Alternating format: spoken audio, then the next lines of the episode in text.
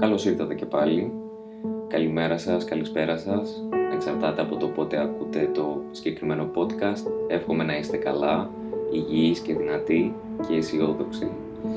Το σημερινό podcast σχετίζεται με μια σκέψη η οποία με ακολουθεί για πάρα πολλά χρόνια, σχεδόν 15 χρόνια. Από τότε που λίγο πολύ ξεκίνησα να δουλεύω και άρχισα να καταλαβαίνω τι συμβαίνει στον χώρο των επιχειρήσεων. Α, είμαι σίγουρος ότι κάποιες στιγμές θα έχετε προβληματιστεί για το πότε μια επιχείρηση χαρακτηρίζεται ως μεγάλη ή μικρή. Α, τα οικονομικά το θέτουν λίγο πιο συγκεκριμένα. Μια επιχείρηση χαρακτηρίζεται ως μεγάλη ή μικρή από τα οικονομικά της μεγέθη και από τις διαστάσεις που έχει, δηλαδή για παράδειγμα το πλήθος των εργαζομένων, το μέγεθος των επενδύσεων και άλλα παρόμοια. Αλλά το ερώτημα το οποίο πάντα με προβληματίζει είναι τι κάνει μια επιχείρηση να χαρακτηρίζεται ως πετυχημένη. Και ε, θέλω έτσι να μοιραστώ μαζί σας μια διαδρομή σκέψης γύρω από αυτό το θέμα, το οποίο όπως είπα πριν με απασχολεί πάρα πολύ τα τελευταία χρόνια και αρκετά κιόλας χρόνια. Η σκέψη λοιπόν ξεκινάει από κάτι το οποίο είναι πάρα πολύ απλό αλλά αρκετά κομβικό. Οι περισσότεροι από εμάς, βάζω και τον εαυτό μου μέσα σε αυτή την ομάδα των ανθρώπων, ανατραφήκαμε ως καταναλωτές. Και σκεφτείτε το λίγο αυτό, ε. η, η ανατροφή η οποία έχουμε πάρει σε σχέση με το τι σημαίνει εμπόριο, ανάπτυξη επιχειρηματική και άλλα παρόμοια, μας δόθηκε πρώτα ένα φίλτρο, το φίλτρο του καταναλωτή. Αυτό άρχισε όταν ήμασταν μικροί, οπότε και μάθαμε για παράδειγμα να γράφουμε λίστες για τα δώρα, τα οποία επιθυμούσαμε να μας φέρει π.χ. ο Άγιος Βασίλης τα Χριστούγεννα, έτσι. Και πάει λέγοντας, η καταναλωτική επιθυμία και για να μην παρεξηγηθώ η επιθυμία προφανώς δεν είναι μόνο καταναλωτική αλλά η καταναλωτική επιθυμία είναι λίγο διαφορετική από την επιχειρηματική ανάπτυξη. Οπότε οι πρώτες προσλαμβάνουσες οι οποίες έχουμε στην πλειοψηφία του κόσμου είναι πώς να είμαστε πρώτα απ' όλα καταναλωτές. Το τι θα κάνουμε με το κομμάτι της επιχειρηματικότητας είναι συνήθως κάτι το οποίο μαθαίνουμε στο πανεπιστήμιο ή μπορεί να αποτελέσει παράδειγμα κάποιο άτομο το οποίο είναι στο οικογενειακό μας περιβάλλον, είναι στο φιλικό περιβάλλον, είτε ε, στην, στα αρχικά στάδια ανάπτυξής μας, είτε εκ των υστέρων. Παρ' όλα αυτά, αν υποθέσουμε ότι αν ονομάσουμε αυτή την ομάδα ομάδα καταναλωτών, υπάρχει και μια ακόμα ομάδα, η ομάδα των παραγωγών. Και όταν λέω παραγωγούς, δεν αναφέρομαι μόνος σε αυτούς οι οποίοι κάνουν ε, κυριολεκτικά παραγωγή. Ε, είναι εκείνοι που δημιουργούν και προμηθεύουν την αγορά με αγαθά τα οποία οι άνθρωποι είναι πρόθυμοι να καταναλώσουν. Ε. Σε ένα βαθμό είναι πάρα πολύ απλό. Όσο, είναι, όσο ένας επιχειρηματίας όμως είναι στην ομάδα των καταναλωτών ως άνθρωπος, ε, θα διοικεί την εταιρεία του, μικρή ή μεγάλη, μάλλον προς λάθος κατεύθυνση. Μπορώ να σας δώσω ας πούμε, ένα παράδειγμα. Κάποιες φορές κάποιοι επιχειρηματίες έχουν την τάση να καταναλώσουν υπηρεσίες, προϊόντα, εξοπλισμό, παραπάνω προσωπικό ε, για να αισθανθούν ότι αναπτύσσεται η επιχείρησή τους, άσχετα με το τι λένε τα νούμερα. Και σε ένα βαθμό έχουν δίκιο. Για να μπορέσει μια ανάπτυξη, μια, μια επιχείρηση να αναπτυχθεί, πολλές φορές χρειάζεται τον ανάλογο εξοπλισμό ή το ανάλογο ανθρώπινο δυναμικό ή το να βρεθούν οι ειδικοί οι οποίοι θα δώσουν την παροχή των υπηρεσιών.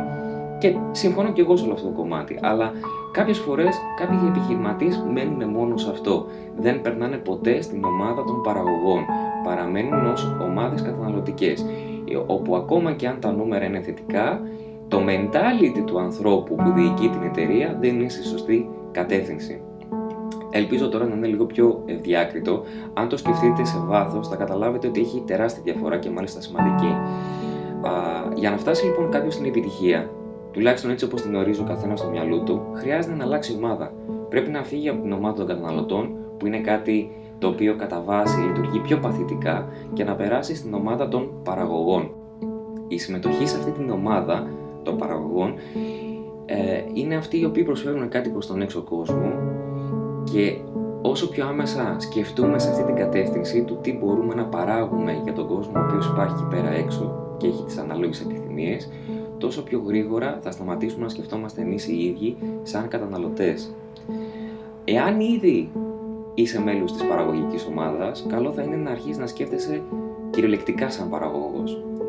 Αν παρατηρήσεις τον κόσμο μέσα από το φακό του παραγωγού, θα σε διευκολύνει να οργανώσει μια επιχείρηση, καθώς επίση θα σου δώσει και τις πολύτιμες γνώσεις και τις στρατηγικές ενός παραγωγού. κάνε αντίστοιχα αυτό που αγαπάς. Όλοι μας έχουμε ακούσει αυτή τη συμβουλή. Είναι όμως η καλύτερη συμβουλή που μπορεί να μας δώσει κανένας και να την ακολουθήσουμε. Κατά τη γνώμη μου αυτή η συμβουλή είναι πραγματικά πολύ σοφή, αλλά δεν είναι και πλήρης. Γιατί; Γιατί η οικοδόμηση μιας επιχείρησης δεν αφορά αποκλειστικά και μόνο το πάθος μας. Δεν φτάνει να ευχαριστεί εμάς μόνο.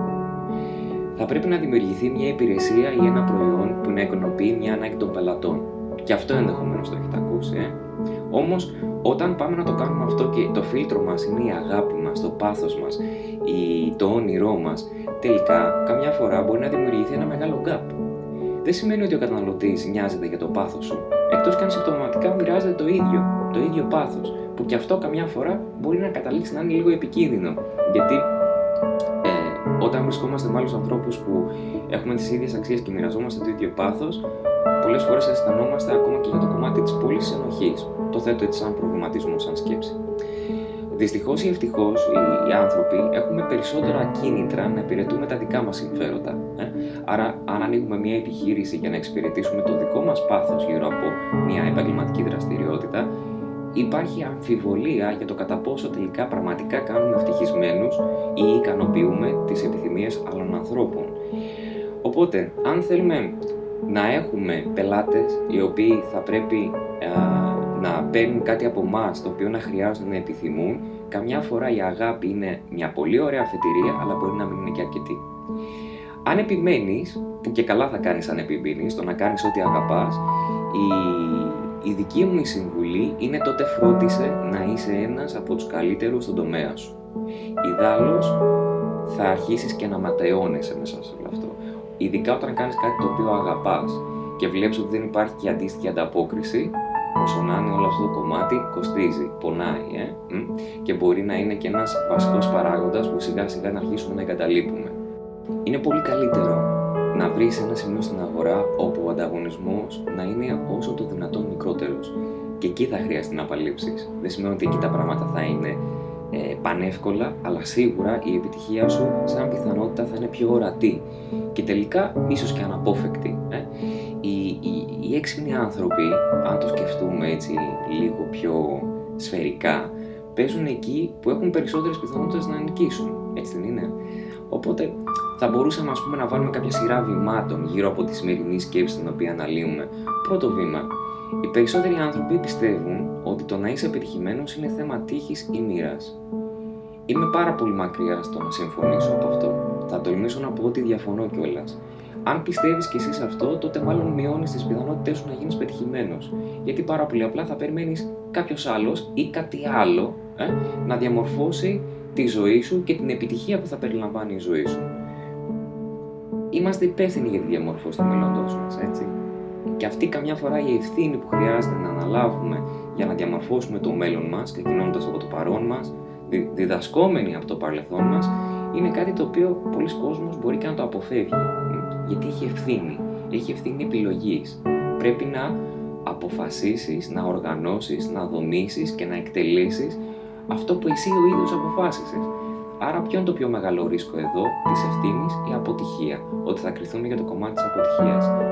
Είσαι ο μόνος ο οποίος μπορεί να κάνει αυτή τη χαρτογράφηση για το υπόλοιπο της ζωής σου, για να διαμορφώσει το μέλλον σου. Σκέψτε το σοβαρά. Ε; Όσο και αν περιμένεις ότι από άλλους θα καθοριστεί το μέλλον σου, τελικά εσύ έχεις την ευθύνη. Οφείλεις λοιπόν να σχεδιάσεις το μέλλον σου με τρόπο τέτοιο ώστε να μπορέσεις να αντιμετωπίσεις τις προκλήσεις της ζωής. Δεύτερο βήμα. Γιατί οι άνθρωποι πληρώνουν περισσότερα χρήματα για ένα iPhone σε σχέση με ένα σύνηθε smartphone; Γιατί π.χ. οι γυναίκες κυρίες ας πούμε αγαπούν τις τσάντες Louis Vuitton παρόλο που οι τσάντες αυτές μοιάζουν κατά τη γνώμη μου ε, αρκετά βαρετές πλέον. Μία άλλη ενδιαφέρουσα ερώτηση που προτείνω έτσι να αναρωτηθείτε είναι ποιες είναι οι εταιρείες οι οποίες πολλούν πραγματικά; Ποιες είναι οι εταιρείες οι οποίες δεν πετυχαίνουν μόνο πωλήσεις, αλλά πετυχαίνουν να έχουν πελάτες.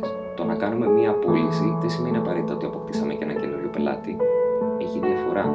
Πελάτης είναι αυτός ο οποίος ξαναγοράζει πάλι ή είναι αυτός ο οποίος έχει να πει ένα καλό λόγο για μας.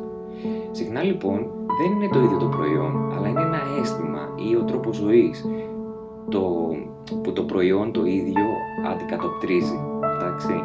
Δεν είναι μόνο αυτό το οποίο πήραμε και μας ικανοποιεί σε επίπεδο λειτουργικό, αντιπροσωπεύει και κάτι περισσότερο.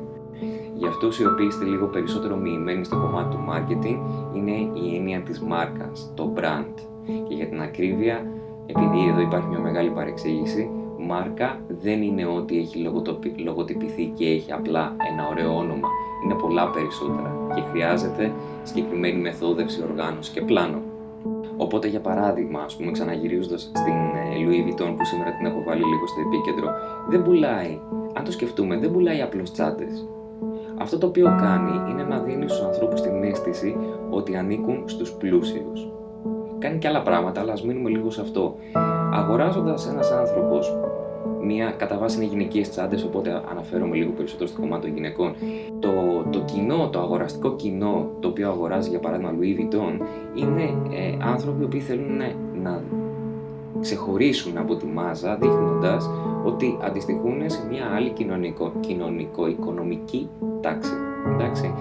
Μια τέτοια τσάντα α, δείχνει ότι έχει αρκετά χρήματα ώστε κάποιος να μπορεί να την αγοράσει. Η σκέψη λοιπόν για ερωτήσεις σαν και τις παραπάνω είναι το όχημα το οποίο θα σε μεταφέρει στην άλλη πλευρά, εκείνη του παραγωγού. Να ψάχνουμε δηλαδή να βρούμε ποια είναι η υπεραξία, ποιο είναι το πολύτιμο του προϊόντος ή της υπηρεσίας της οποίας παρέχουμε. Δοκίμασε να κάνεις τέτοιου είδους σκέψεις. Στην αρχή θα σου φανεί σύνθετο. Πολύ πιθανό να χρειάζεται να χρειάζεσαι κάποια καθοδήγηση γύρω από όλο αυτό.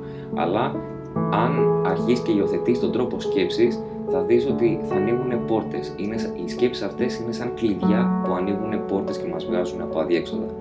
Τρίτο βήμα. Συνδυάζεται λίγο με την αγάπη αυτό που θα σας πω τώρα, για το πάθος και την αγάπη μας απέναντι στην εργασία μας, στην επαγγελματική μας δραστηριότητα. Η επιμονή. Η επιμονή αποτελεί μία από τις σημαντικότερες αρετές για την οικοδόμηση μιας πετυχημένης επιχείρησης. Αν έχεις πάθος και αγάπη για κάτι, θα είναι πολύ πιο εύκολο για σένα να το ακολουθήσεις για μεγάλο χρονικό διάστημα. Και εδώ λοιπόν χρειάζεται η επιστράτευση της υπομονής. Δεν θα γίνουν όλα με τη μία, χρειάζεται χρόνος. Και συνήθως αυτός ο χρόνος είναι για να πάθουμε και να μάθουμε. Α, μέσα από λάθη τα οποία κάνουμε, μέσα από πράγματα τα οποία δεν δουλέψανε, μπορούμε να βελτιωθούμε. Μπορούμε να μάθουμε καλύτερα τι ακριβώς πρέπει να κάνουμε, να βελτιώσουμε σημεία στην διαδρομή την οποία περπατάμε και άρα κάποια στιγμή να καταλήξουμε στην επιτυχία. Σε αυτό τουλάχιστον που εμείς ορίζουμε ως επιτυχία. Εκείνο λοιπόν που χρειάζεται είναι να χρησιμοποιήσεις το ίδιο το πάθος το οποίο αισθάνεσαι για την επαγγελματική σου δραστηριότητα και να το μεταφέρεις και σε αυτούς οι οποίοι θα ήθελαν να το αγοράσουν. Τέταρτο βήμα. Βρει μια θέση στην αγορά. Ιδανικά σε ένα κλάδο, όπως είπα και πριν, χωρίς πολύ ανταγωνισμό. Δημιούργησε και επεξεργάσου προσεκτικά ένα σχέδιο δράσης και να είσαι έτοιμος να το επανεξετάσει και να το διορθώσεις τακτικά. Αυτό παιδιά πάντα σε χαρτί. Ποτέ σαν σκέψη η οποία μένει απλά μέσα στο κεφάλι μας ή τη συζητάμε με δύο φίλους.